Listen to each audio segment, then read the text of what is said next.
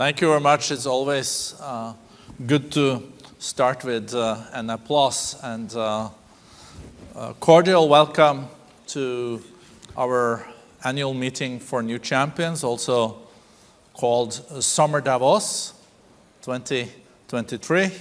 It's our 14th Summer Davos in China. And uh, we're very proud to be able to resume um, our Summer Davos and uh, also in a time where we see that uh, the Chinese economy uh, is again growing after a period uh, of COVID. We have a great panel uh, with us. Uh, Dr. Ngozi will also join us um, shortly. Some logistical challenges this morning. Of course, we would have hoped that uh, the backdrop of this meeting had even been better. I'm then thinking about the global geopolitical and geoeconomic outlook. But um, this panel is about uh, making best out of a situation where we do have growing inflation. We also have growing geopolitical uncertainty, and we also have um, financial uh, challenges around our financial institutions. But um, there's also opportunities uh, when it comes to reviving economic growth. Unfortunately, this year we're seeing economic growth of 2.8% uh, uh, compared to last year 3.4. We will have to make sure that uh, we are not moving into like a lost decade. We need to revive growth. That has to be done also by cooperation. And trade is uh, playing an important part here. For many years, trade was the driving engine for growth. Trade used to grow around uh, 6% per year. Now it's growing 2%. And um, if we introduce new tariffs and uh, like beggar thy neighbor approach instead of prosper your neighbor approach, we will not get back uh, on a sustainable growth trajectory. And uh, IMF, International Monetary Fund, um, also just uh, came out with a report saying that if we go into a decoupling situation, it will shave off 7% of global GDP. That is like a depression, so that has to be avoided. So, to discuss this, the opportunities, but also the challenges, as I said, we really have a great panel. We're so happy uh, that you could uh, join us here during summer uh, Davos. Uh, on my right-hand side, we have Chris Hipkins, Prime Minister of New Zealand. Welcome, sir. Then we have Prime Minister of Barbados, Mia Mottley, just coming back from uh, coming from Paris. Uh, so welcome, Madam Prime Minister. We have then, uh, uh, not traveling so far, but um, coming from one of the fastest growing economies in the world, Prime Minister Pham Minh Chinh, Prime Minister of Vietnam. Warm welcome. And then, uh, last but not least, uh, Chairman uh, Zhang of uh, SASAC, in charge of many of the important companies in China. Welcome. Hello, everyone. So, uh, maybe uh, start with uh, New Zealand and uh, you, Prime Minister Hipkins. you just took over as Prime Minister, and I know that you're very passionate about New Zealand also growing a green economy. And how can you see the green transition? Uh, of your economy as an opportunity to revive growth. Some people think that green will bring down growth and not uh, increase uh, growth, but I, I guess uh, you have thought this through very much. Well, from a New Zealand perspective, a transition to a greener economy is critical for us. Uh, we rely on our clean green reputation and image around the world in order to sell the things that we produce. And increasingly, in a world where awareness of climate change is becoming more and more pronounced every day, consumers are increasingly, are increasingly looking for products that are clean and green. So for our exporters, uh, being able to, to market internationally as a clean green brand is vitally important, but we also have to make sure we're backing that up by ensuring that what we produce actually is produced in a way that's clean, green, and sustainable. There's also enormous opportunities for our local economy uh, in moving to a more uh, sustainable, greener future. Renewable electricity in New Zealand is, more, is cheaper, more affordable than electricity generated from fossil fuels.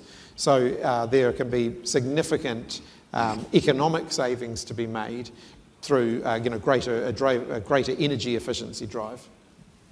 And I know that uh, New Zealand uh, is also very active when it comes uh, to trade and trade negotiations, but also establishing a lot of free trade agreements uh, all over the world. How do you see this also in relations to multilateral agreements? It's not coming instead of WTO and multilaterals, uh, I guess? We believe very firmly in an international rules based system for trade. Uh, multilateral and bilateral trade agreements are incredibly important to New Zealand, and we've been focusing on both of those. Uh, there have been some recent examples of quite big uh, um, uh, bilateral free trade agreements, including uh, a free trade agreement here in China that was signed in 2008 and has recently been upgraded in 2021, and other uh, bilateral agreements. But we're also very committed to the role that we can play as part of multilateral trading arrangements, and the uh, CPTPP um, is, an, is, a really good example of that. New Zealand was in those negotiations right from the very beginning. I'm very, very pleased to see the CPTPP come into force. I think the quality of that agreement um, is, uh, is evident in the number of additional countries that now want to join it. Um, and so we see that there's absolutely room for both bilateral and multilateral trading. Are you one of those worried about this decoupling notion too? In what respect? Yeah, that, that can shave off a lot of growth if you have the geopolitical uh, situation leading to new tariffs and protectionism, it can shave off growth. How do you see the G2, for example, coming together, uh, US and China, it seems like uh, there is um, some uh, disconnect there for the time being. I think we would like to see a world that continues to be open and outward looking.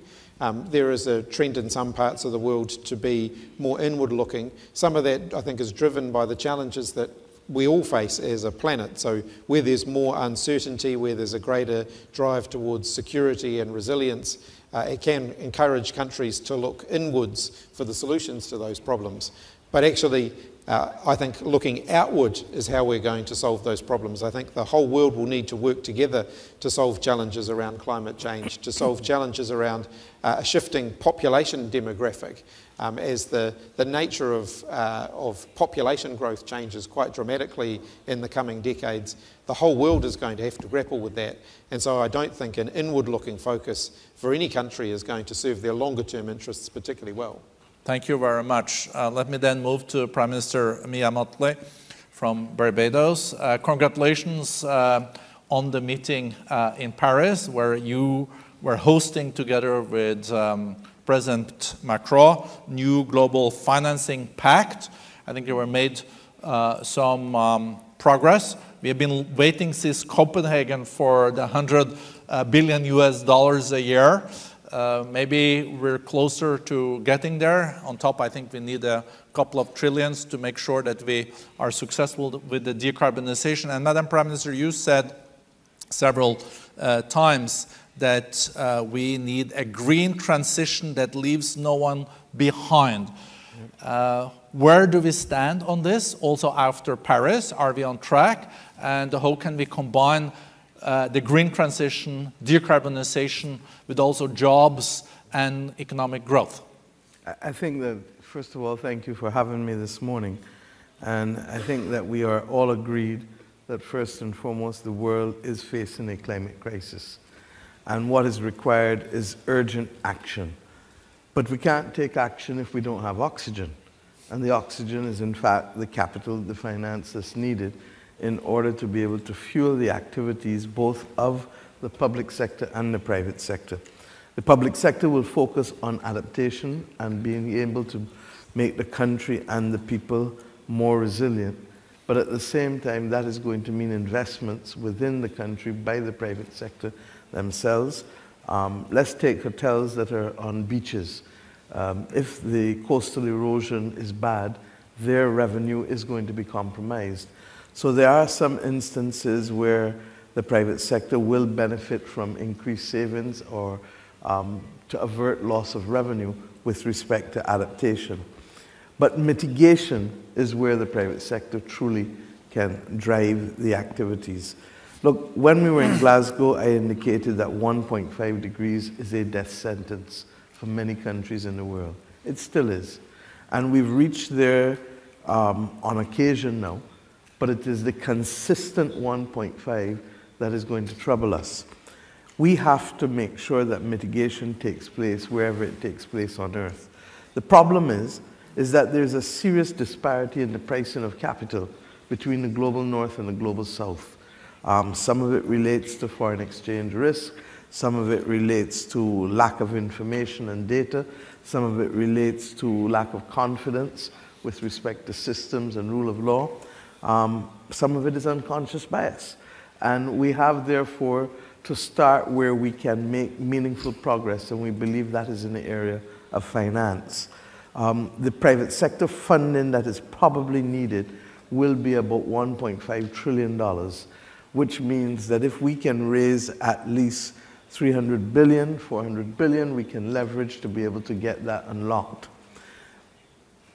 As I said, it doesn't matter where mitigation takes place. And therefore, what we are trying to do is to see can we go to Dubai, to COP28, with a record rather than a promise? And can we ensure that even if we can't make the full amount between now and December, we make enough progress that persons and companies can start with their projects because time is of the essence as we are seeing all over the world. There is no country that is now excluded from the impact of this crisis. And the reality is that while we focus on the increased capital for the multilateral development banks and the regional development banks to help governments with adaptation, it is that private sector unlocking of funding that is going to help mitigate and to keep temperatures below 1.5. Um, I do believe that it may require some countries stepping forward and not only putting in um, liquid cash, in some instances it will be SDRs. Um, we probably need a governance mechanism that anchors this trust or catalytic fund in the IMF and the World Bank because that then means that those countries that want to use SDRs won't have that as a liability on their balance sheet. But if we can get that done while starting the scaling up of the capital of the multilateral development banks, um, in April this year, we moved with the World Bank being able to unleash another 50 billion over 10 years. That was nowhere near enough. Last week, the ambition, I think, is to do at least 200 billion over 10 years. We suspect that is not going to be enough. So, financing will be critical. But at the same time, we're going to have to then look at regulatory issues and a whole host of procurement issues that have been disrupted, regrettably, by the difficulties with trade and the supply chain. Thank you very much. Uh, just a short question. Uh, there's been uh, a lot of discussions um, around COP28 coming up uh, in UAE. There's been optimism, and there has been also um, some uh, more uh, reservations after the Paris meeting now. Uh, how do you look at the possibilities uh, for having uh, a real impactful COP, not only taking stock, but making sure that uh, countries take on more ambitions? I think that we have to recognize that the COP meetings are not a destination. And this is just a stop along the way.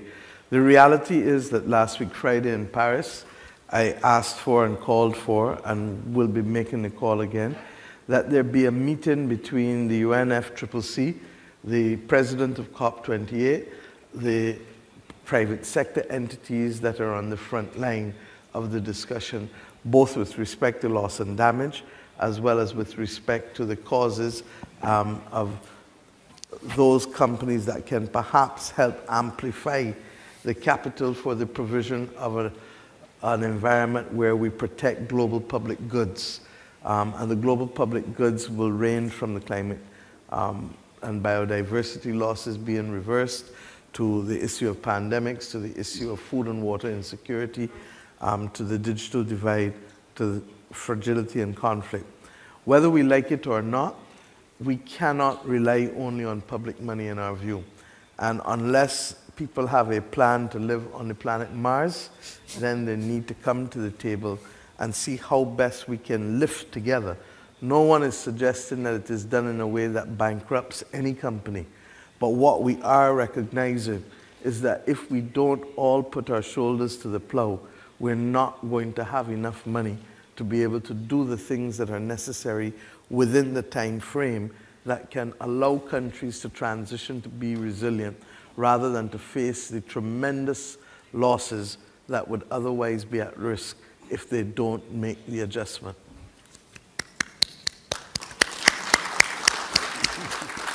Thank you very much. Thank you for reminding us that we don't have uh, like a planet B or a second planet, even if we are um, acting like um, we have a couple of extra planets uh, there. Uh, let me then uh, move to, and, and uh, good uh, welcome uh, to Dr. Ngozi. I will let you breathe a little bit before uh, we come to you. Very happy to see you too. I'll then move to Prime Minister Pham Minh Chinh, Prime Minister of Vietnam. As I said also earlier, Vietnam is um, still growing substantially. Um, 6% we expect uh, this year, 8% uh, last year. And uh, let's also send, a big thank you to Asia because 70% of the global growth this year is coming from Asia. Uh, that's, uh, I think that needs an applause.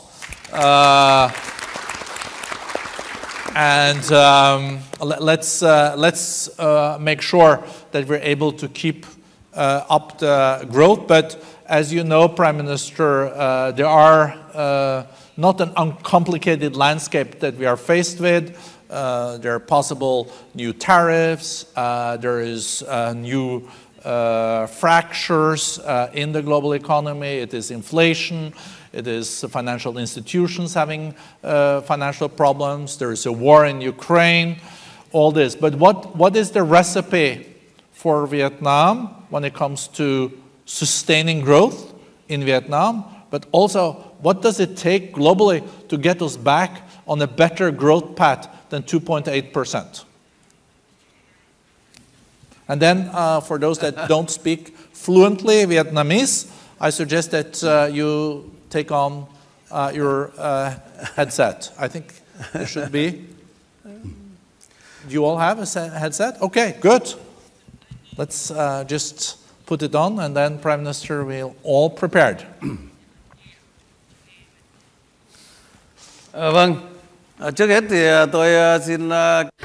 Thank you. First of all, I'd like to thank Mr. President and uh, all the panelists. I highly appreciate WEF choosing uh, Tianjin, China, uh, as the location and the venue for this event because China as we know, is the second largest economy in the world, and China has stood up and uh, built itself, built its status, uh, and uh, they have had experience against braving the against the headwinds. And I'd also like to thank WEF and the host China for your invitation to attend this event. I thank you, Mr. President, Mr. Chair, uh, to, for the opportunity to share with our discussion the thoughts and about your questions. I'd uh, like to go from uh, the most simple issue uh, from, uh, as you mentioned, and we are facing what are the challenges that we are facing and what should we do to address these challenges. Currently, what are the headwinds that we are facing? I think that we have six types of headwinds. Uh, hindering the uh, global development and Vietnam's development. First, the uh, uh, economic recession and inflation, which has uh, exerted great impacts on the lives of people. Second, the uh, adversities caused by the COVID-19 pandemic. It could be prolonged and it cannot be addressed in just a few years. Third, geopolitical com competitive uh, competition, um, protectionism, decoupling, and fragmentation with a lack of uh, cohesion and solidarity. Fourth, the conflict in Ukraine, which is jeopardizing food security, uh, energy security at the global scale, and other issues at the global scale that all of us here could feel the impacts of this uh, conflict. And fifth, developing countries, uh, could they have the uh, adaptability and responsiveness against the external forces? Their resilience is not as great as developed countries. Uh, in other words, developing countries are most stricken by the uh, external impacts. And six, climate change, disasters, and pandemics are posing great challenges to us. So I believe that these six issues are exerting great impacts to the world. And Vietnam is no exception. All of us here in this room can feel the, the impacts. And to address and to brave the headwinds, our approach is that uh, it is a global approach because the current challenges are having impacts on a global scale. And this second approach, it is causing impact on the entire people around the world. So we are taking an entire people approach to tackling issues. And how are we going to brave the headwinds? A number of key directions for us. Uh, of course, when we take a global approach, we need to have global solidarity and uphold multilateralism and an entire people approach, putting people at the center, at the subject of change and uh, development, and the resource and the drivers for all the measures taken to tackle issues. And to soon recover business, manufacturing, and production to create jobs uh, for people and uh, increase investment and trade, creating capital flows and production, and creating markets for our products. We are all responsible for this. And third, international organizations and financial institutions, for example, World Bank, IMF, WTO, need to take part in the policies. Uh, they will have to have preferential policies for the uh, global issues that we need to address. And then we need to activate the growth drivers, the new growth drivers, for example, digital transformation, uh, green growth, circular economy,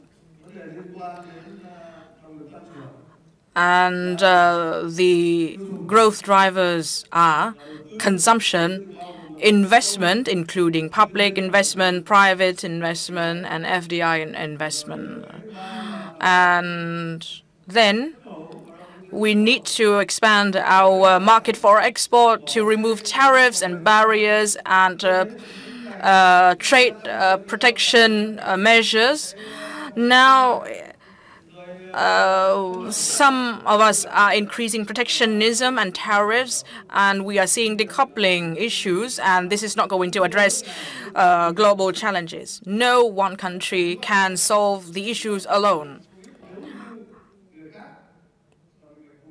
And as soon as there are still other people uh, infected with COVID, for example, we will stand the risk of being infected by COVID. So, and then we need to also diversify our markets, and we need to have preferential policies for developing countries because they need capital, technology, uh, human resource training, and uh, improving of our institutions and policies and uh, advanced technology, and those are the areas that we need your support in.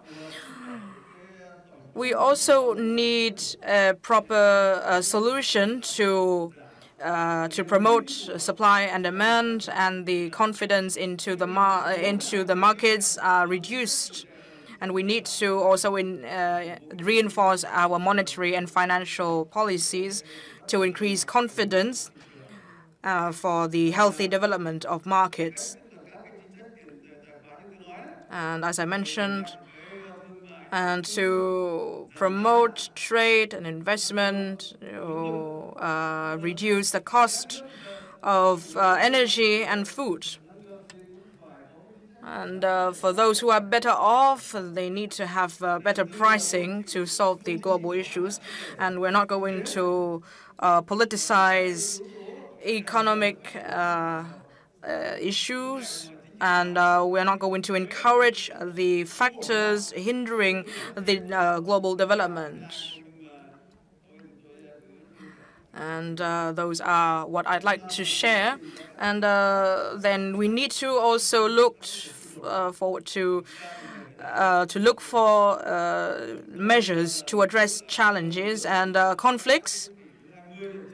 And in the 20th century, we have been through uh, wars that lasted for over three decades, so we understand the loss and the value of peace, not only for our own nation, but also for all countries in the world. Therefore, we need to be responsible for putting an end to conflicts and wars in the region and the world.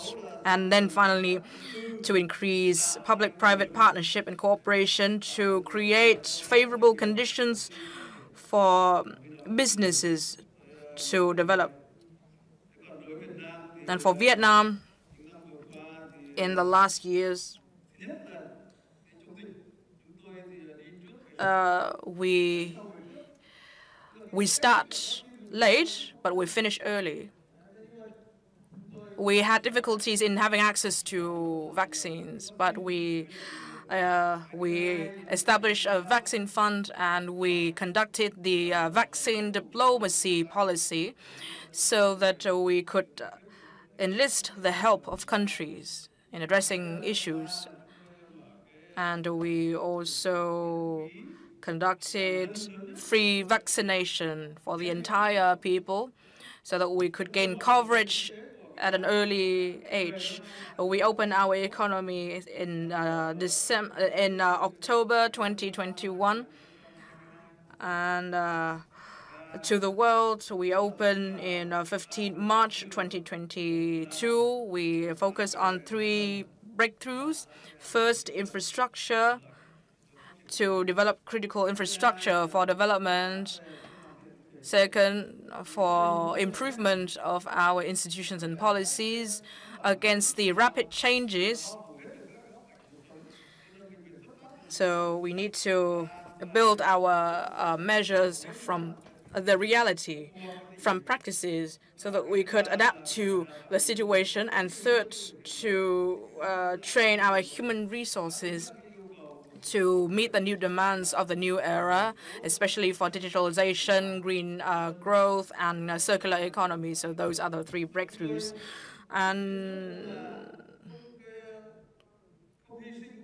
and uh, we are not going to sacrifice social welfare and social progress and environmental protection in exchange for pure mere growth. And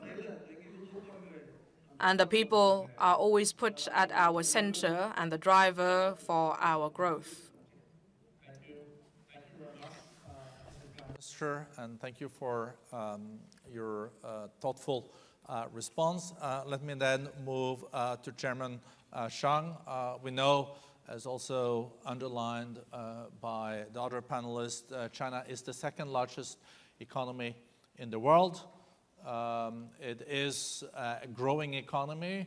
Uh, we expect 5% uh, growth in China this year compared to 3% uh, last year. So uh, there is a real recovery going on.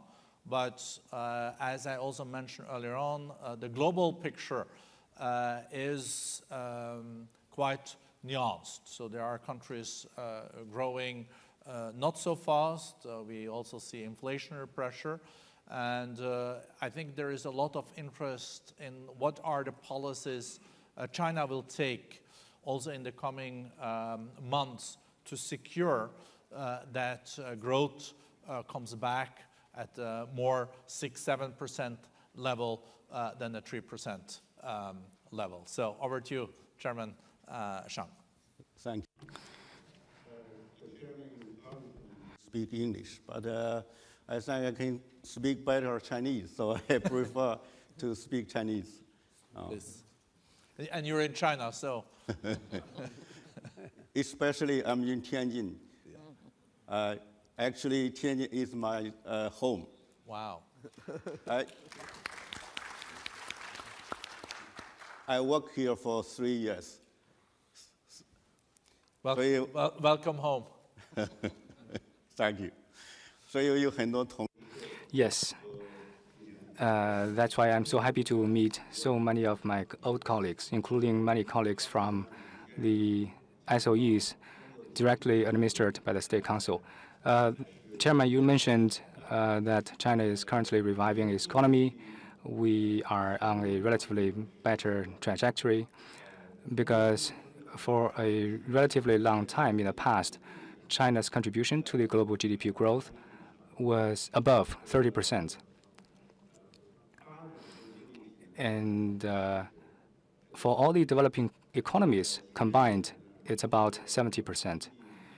Starting from this year, China maintained very positive momentum of economic recovery against the backdrop of multiple challenges globally.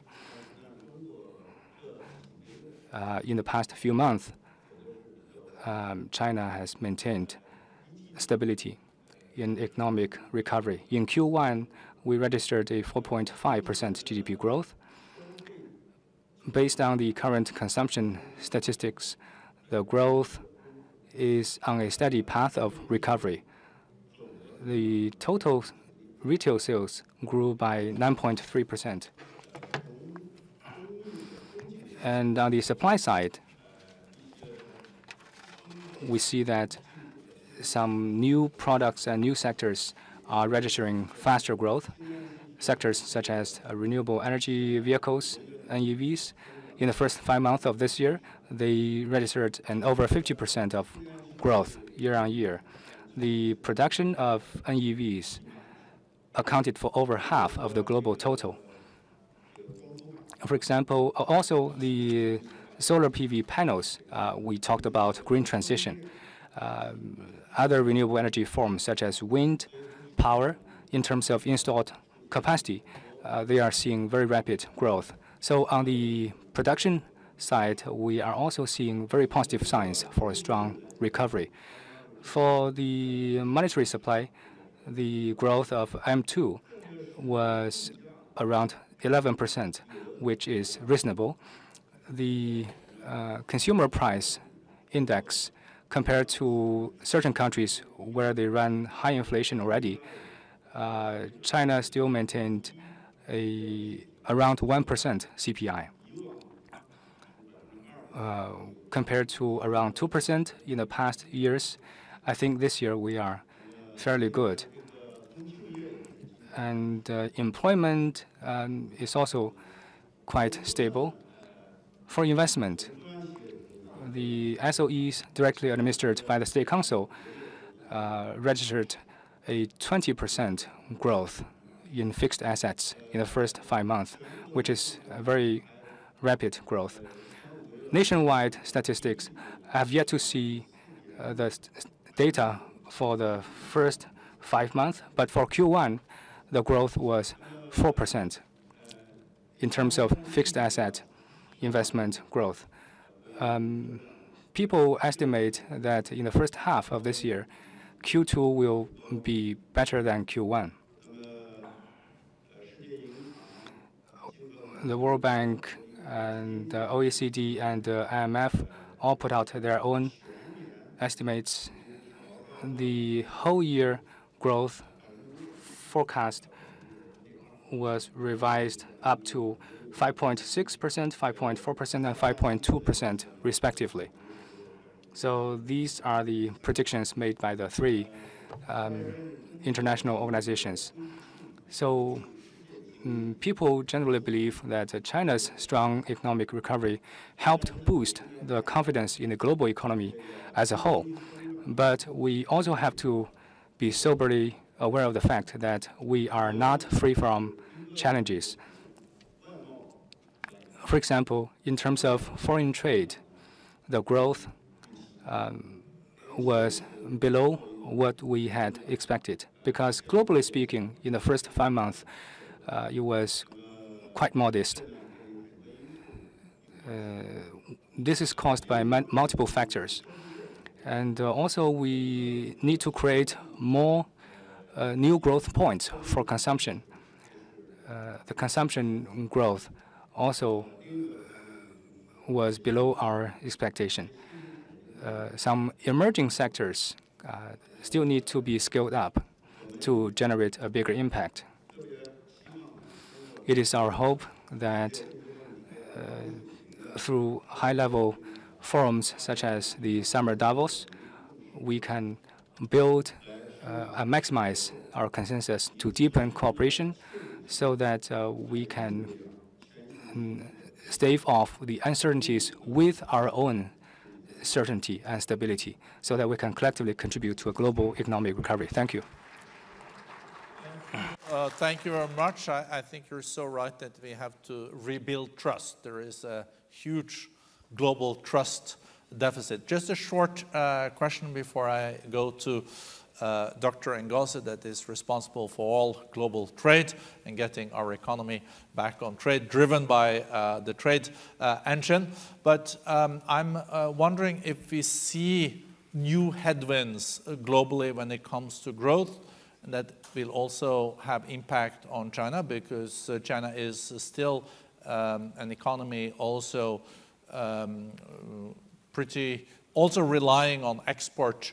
Um, so what kind of ammunition do China have ready uh, if uh, there is uh, a further slowing uh, down of the growth?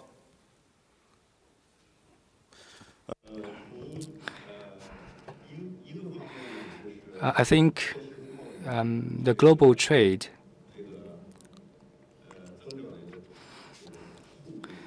uh, has been growing slower than what people had expected. There are several causes. Uh, for example, the trade barriers um, that we have mentioned, which posed new barriers to global trade.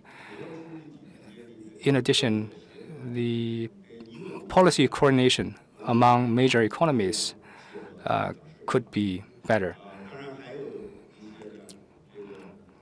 And also, uh, we often hear the talks of decoupling and uh, related practices would also certainly impede in international cooperation in trade.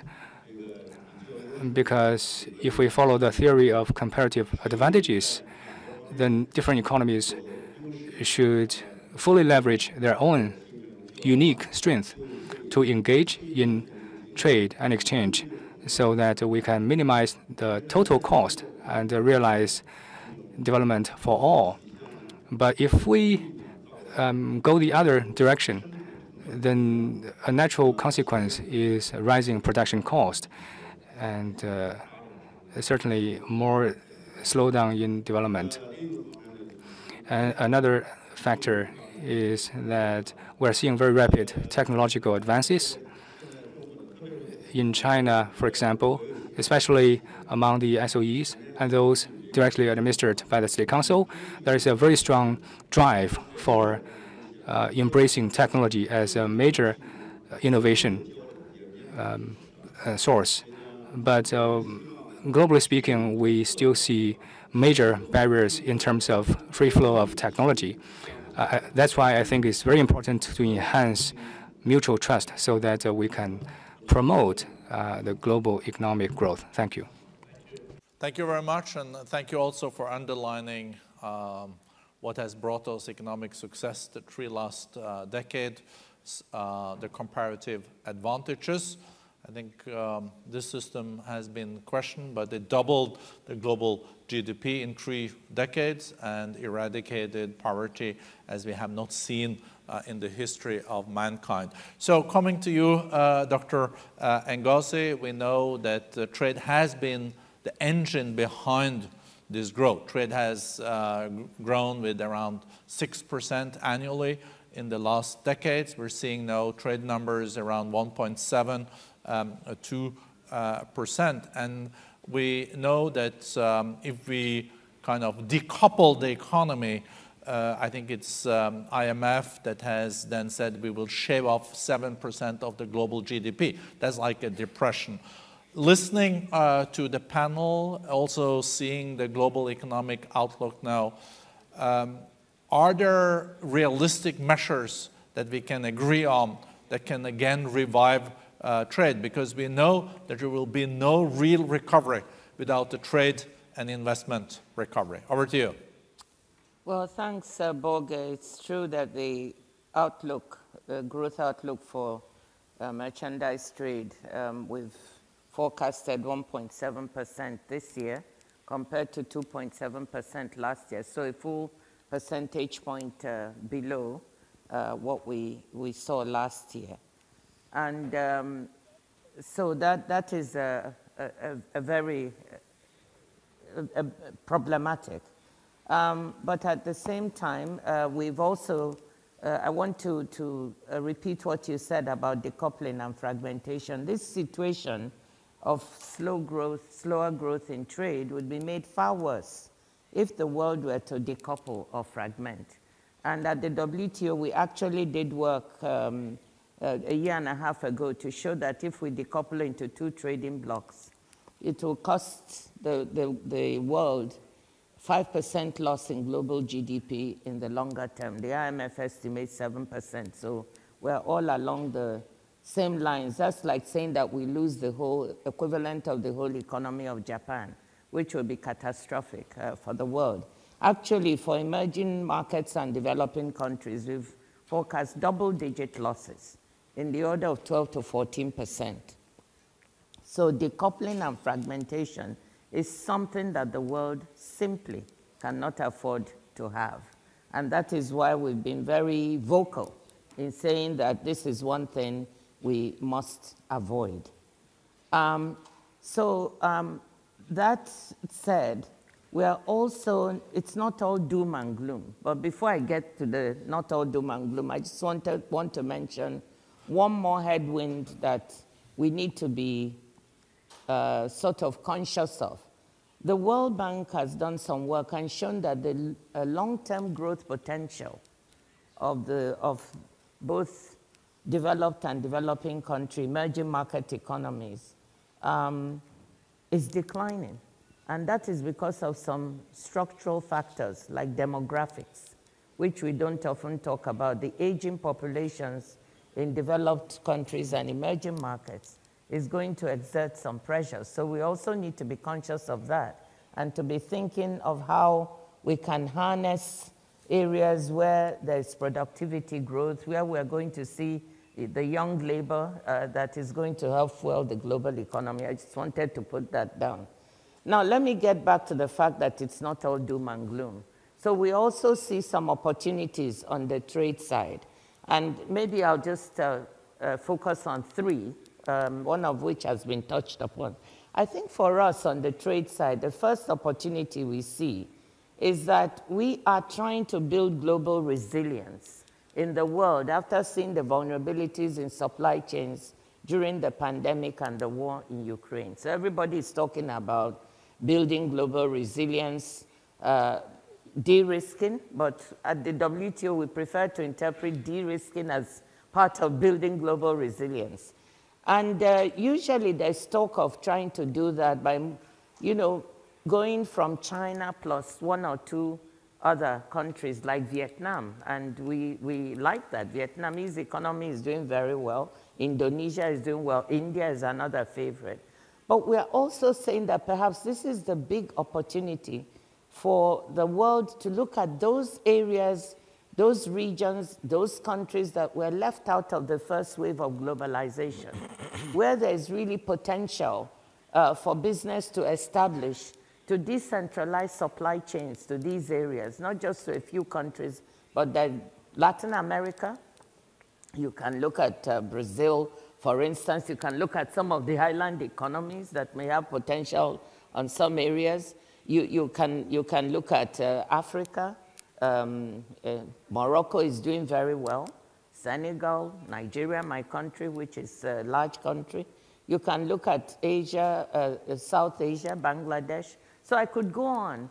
My point is, let us look at those areas that are friendly to investment and see if we cannot decentralize and diversify supply chains in such a way that we bring these areas into the world trade, integrate them better. And that way we are going to harness the productivity in these other areas. And, and that will help to spur global growth. So that's one opportunity I think we should not miss. And I'd like the business, uh, business world to look at the, this potential. Um, so that's the first one. We are calling that reglobalization reimagining globalization at the WTO. And I think that's a very strong thing to think about. I think the second opportunity has to do with what is happening within trade itself. If we look at growth in trade, we will see that there's one particular segment that is growing really fast, and that is within services trade, there's digitally delivered services. Um, and digitally delivered services, all the way from streaming services to video to uh, internet trade. All these services are growing at a phenomenal rate, about 8% per year, compared to 5.6% for goods trade. So that's where we see the potential. And it's really interesting because that can also be very inclusive. We see SMEs that are uh, involved in the digital trade area. We see youth, women who are harnessing this. So that's one area we should look at. And there are one or two things we can do. The rules that underpin digital trade are not yet there. And at the WTO, we're negotiating a set of rules for e-commerce that could help ensure that this will be a, a, level playing field. We also need to look at the digital divide, how to bring the 2.7 billion people who are not yet on the internet in. But that is one growth area that is very, very interesting to, in trade. I think the last one is green trade. We're also seeing uh, trade in environmental goods and services um, uh, grow, and that's another potential opportunity that I think we need to harness and seize. So these three areas are the green shoots, if you want to call them that, and I think we should, rather than dwell on the doom and gloom, we should turn our minds to how to harness these opportunities that are there that can help drive global recovery. Thank you.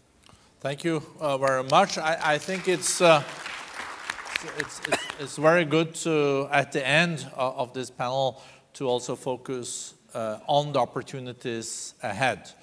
And uh, also uh, calculations that we have done shows that 80% um, of the growth in the future will come in areas where digital services is part of the solution. But how do we make sure that the winner doesn't take it all in this context? Because it also has to be an opportunity for developing countries to leapfrog. But still, 2.7 billion people don't even have access to affordable internet. Can this digital revolution also lead to increased um, division and uh, also between North and South if we don't get it right? And how are we going to get that right, Dr. Ngozi? Well, you're, you're right. If we don't get it right and if we don't invest to bring those who don't have access in, uh, we could exacerbate inequalities. But I have one hope. when you look at those areas that don't have access uh, to the internet, somehow the young population, uh, you know, they are more on the internet than the older ones. Um, you know, in Africa, maybe 25% of the people have access to the internet, but 55% of youth uh, uh, have access. They find their way. So I, I think trying to um, look for affordable means, satellites and so on, to help provide that access in, in places that don't have it, and there are now less expensive means of doing that. Um, that is one way. We are actually at the WTO consciously working with the World Bank now on a series of countries, you know, the poorer countries, to help them bridge this di digital divide. So I think we need to really reach out and invest. And it's a doable proposition. If we combine that with the youth access, then I have more hope that the younger generation knows what to do in terms of harnessing the digital technologies for the growth of their economies. Thank you. Um, we started five minutes late, so I'll add no five minutes to the panel. That means that uh, you each will have one minute for closing remarks uh, on an optimistic note, hopefully. So let's uh, start with you, Prime Minister, and then we move on. I think the global economy has a lot to look forward to. Uh, I think there's a lot of pressure on the global economy at the moment, uh, but one of the things we have to avoid is the temptation to look inwards and continue to look outwards. Uh, technology is providing us with enormous opportunity to lift the living standards uh, of people around the world uh, to create uh, a much more level playing field to deal with issues of inequality with a speed uh, and a, I guess um, with, a, with a, certainly with a speed that we've not seen before. And so I think as long as we continue to look to each other and we continue to cooperate and we continue to, uh, to promote a, an open and rules-based um, system for, for global trade, then I think there's greater prosperity ahead for everybody. Thank you. Uh, I think that deserves an applause. Thank you, Prime Minister Hipkins. Uh, Prime Minister Mottley. I think if ever there was a time for the public and private sector to work hand in glove, it is now.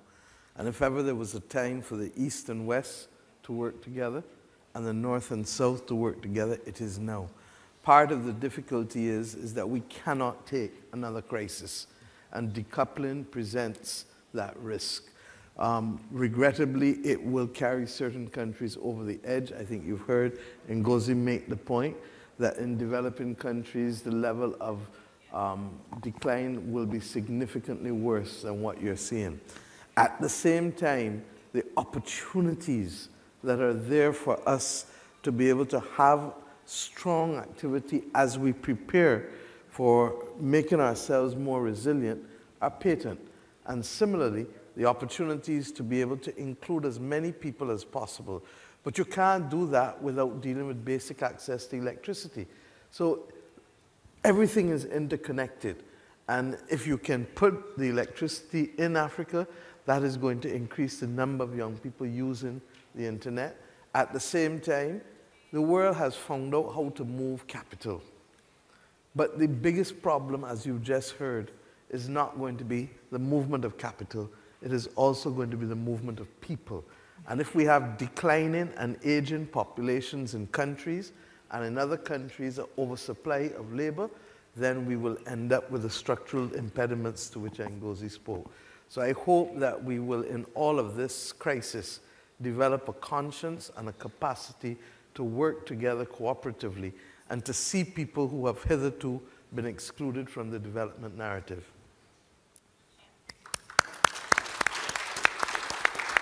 Thank you very much, uh, Prime Minister Pham Minh Chinh.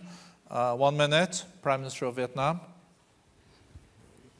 Uh, vâng, tôi rất là cảm ơn I thank you very much. I believe that uh, we need to have uh, international solidarity, like I mentioned, to address a few points regarding diversifying the market, diversifying our products, and diversifying our uh, supply chains so that we could address the current uh, challenges and to uh, focus on innovation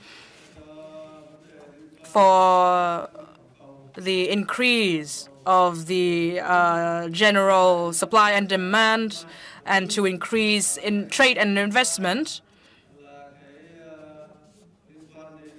and and then to uh, create more jobs and employment and uh, to focus on emerging sectors, for example, digital transformation. And of course, uh, digital transformation without electricity, without internet, we are going to fall behind, and we need to ensure that. And then we also need to focus on green uh, growth to tackle climate change. And then we also need to focus on circular economy to protect the environment. Thank you. Much. Uh, we'll go to uh, Chairman Zhang and then to Dr. Ngozi.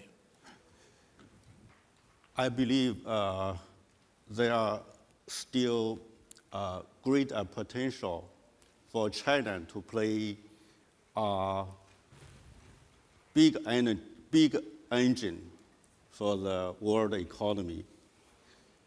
There are still a lot of uh, room for policy in China. I think uh, uh, we should uh, have uh, confidence that uh, in uh, quite a long time, China will play a great role. So China and the, the world economy is a, a unity. So I think we should work together. Thank you. Thank you. On, um, on that also positive note and uh, also on the responsibility uh, China uh, takes uh, for reviving global growth, I, I, turn to you, Dr. Ngozi, my, my dear friend. Uh, you can come with some closing remarks in one minute, and then we'll listen to the premier. Well, uh, don't worry, I won't be long. I just want to say that, look, I hope we don't spend so much time on the doom and gloom and that we focus on the opportunities before us. Um, and, and they are there. Um, as I've said before, I don't want to repeat myself. Let's try to use the challenges uh, and see the opportunities in them. We can grow these economies by being inclusive of those who have been left out. We have a lot of business people here. Think about how to diversify your supply chains to other areas that have not been included in globalization, whether poor regions in rich countries or poor countries that were left out, who have the right business environment. And there are many, I insist on that. There are many of them. Um, also, see what you can do to invest in, in digital. The opportunities are there, we've all, we've all said it, and green. So we can do all of these things and still tackle the problem of inequality in the world uh, by pursuing those strategies that are inclusive. So let me just end by saying we are optimistic and we hope we can persuade the business world and policymakers to also be optimistic. Thank you. Thank you. Thank you very much. I, I would uh, like to thank uh, the panel. Uh, excellent uh, start of our summer Davos. I could not think of um, a more content-driven and optimistic uh, but realistic uh, panel. So thank you uh, for joining us uh, this uh, morning. And uh, we'll now go to the session where the new premier will also share his views on China and the global economy. So let's give this great panel an extra applause.